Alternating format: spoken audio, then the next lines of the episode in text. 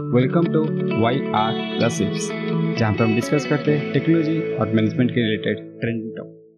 Cricket के भगवान माने जाने वाले सचिन तेंदुलकर, जो इंडिया के सबसे बड़े सक्सेसफुल क्रिकेटर हैं, वो रिसेंटली दो मिलियन यूएसडी एक कंपनी में इन्वेस्ट किए। कौन सी है वो कंपनी? जेट सिंथेसिस नाम के कंपनी के ऊपर उन्होंने दो मिलियन यूएसडी इन्वेस्ट किया है।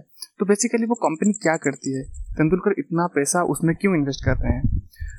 जब आजकल जो क्रिकेटर हैं, विराट कोहली हो जाए, एम एस धोनी हो जाए, तेंदुलकर हो जाए, वो सब ब्रांड एम्बेसडर होके बहुत ज़्यादा पैसा कमाती हैं, या फिर क्रिकेटिंग लाइफ में जो पैसा कमाती हैं वो उसको मल्टीप्लाई करने के लिए या फिर उसको अच्छा ग्रोथ देने के लिए छोटे छोटे कंपनी में या फिर बड़े बड़े कंपनी में इन्वेस्ट करते हैं और खुद ब्रांड एम्बेसडर बन जाते हैं और कुछ स्टेक लेके बैठ जाते हैं, ताकि अगर कंपनी का ग्रोथ होता है तो उनका भी ग्रोथ होगा। क्योंकि एक तो उनका फेस वैल्यू रहेगा तो उन कंपनी का ग्रोथ होगा, अगर कंपनी का ग्रोथ होगा तो उनका भी ग्रोथ होगा।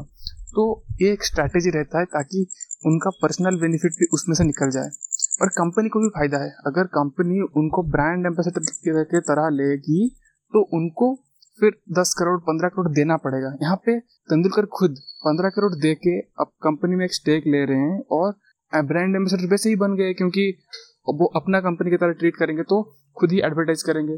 तो जैसे कंपनी का भी फायदा है और तेंदुलकर का भी फायदा होगा इसमें से। तो बेसिकली कंपनी क्या करती है, तेंदुलकर को इतना इंटरेस्ट क्यों आया इस कंपनी में इन्वेस्ट करने के लिए? तो पहले हम लोगों को पता होना चाहिए, ये कंपनी जो है एक डिजिटल प्लेटफॉर्म बनाती है जो बेसिकली गेमिंग, एंटरटेनमेंट और सोशल मीडिया प्लेटफॉर्म्स के ऊपर फोकस करती है। तो इनका कुछ गेम्स जो कि है अभी प्ले स्टोर में अवेलेबल होगा, आप जाके देख सकते देख सकते हैं। सचिन क्रिकेट चैंपियन, तो इन्होंने सचिन का जो इन्वेस्ट किया है, सचिन का नाम को इस्तेमाल कर सकते हैं। अभी सचिन इनके कंपनी का एक पार्ट बन गए हैं तो इनका नाम का आराम से वो इस्तेमाल कर सकते हैं। नहीं तो अगर उनका नाम को इस्तेमाल करना पड़ता तो उनको फिर पैसा देके तेंदुलकर को ब्रांड एम्बेसडर रखना पड़ता या फिर उनको उनसे कॉपीराइट लेना पड़ता, आपका नाम का यूज करूंगा। उसके अलावा रेसिंग सोडाउन और रियल क्रिकेट ट्वेंटी, ऐसा कुछ कुछ गेम्स ये यूज करते हैं। तो उसके अलावा डिफरेंट डिजिटल प्लेटफॉर्म, मीडिया और एंटरटेनमेंट प्लेटफॉर्म जैसे कि वीट्यून, आप शायद इसका नाम सुना हो सुने होंगे, जो रिंगटोन सेट करने का एक ऐप है, video ringtone app.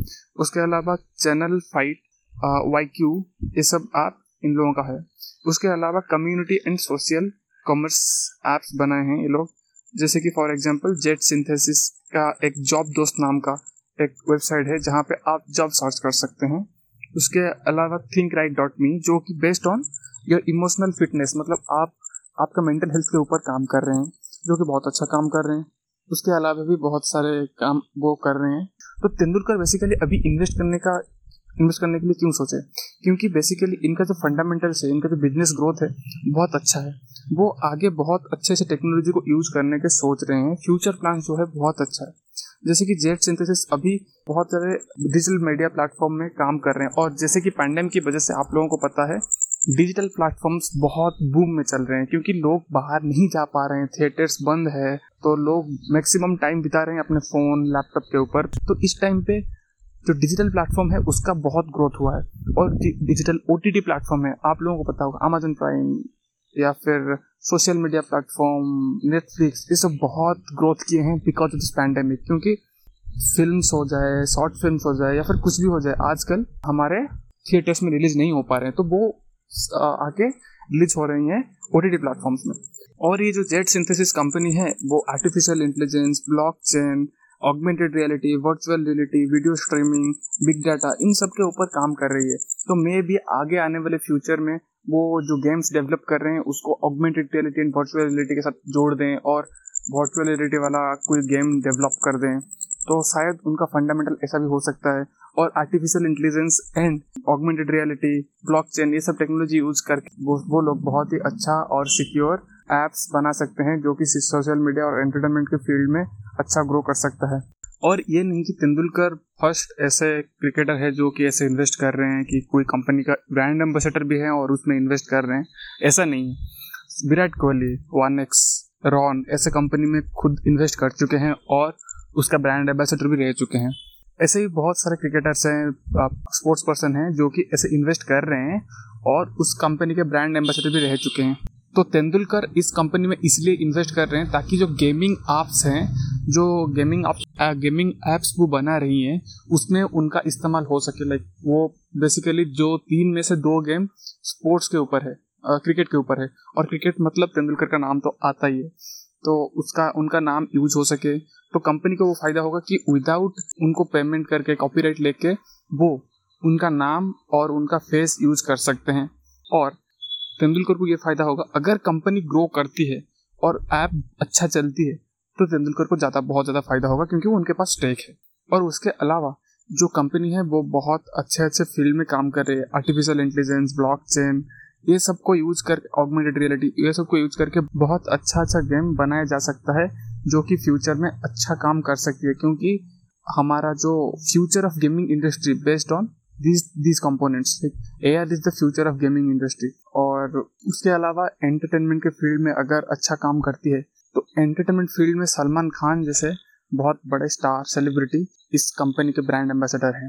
Jet synthesis, जो जेट सिंथेसिस कंपनी है उसका फंडामेंटल तो ठीक ही है, इन्वेस्टमेंट इसीलिए कर दिए हैं ताकि अगर उनका फेस वैल्यू इंक्रीज होता है, उनका कम, उनका ब्रांड वैल्यू इंक्रीज होता है, उनके वजह से कंपनी ग्रो करती है तो उनको भी ज़्यादा फायदा होना चाहिए कि नहीं, तो इसीलिए वो कुछ पंद्रह करोड़ के आसपास इन्वेस्ट करके कंपनी के कुछ शेयर लिए हैं ताकि उनको भी फायदा हो। और आप लोग सोच रहे हो कि चंद्रो क्रिकेट छोड़ के ये क्या कर रहे हैं इन्वेस्टमेंट के जगत में। हाँ, क्रिकेट तो ठीक है, इरेस्पेक्टिव ऑफ योर प्रोफेशन आपको पर्सनल फाइनेंस आना चाहिए, आपको इन्वेस्टमेंट आना चाहिए।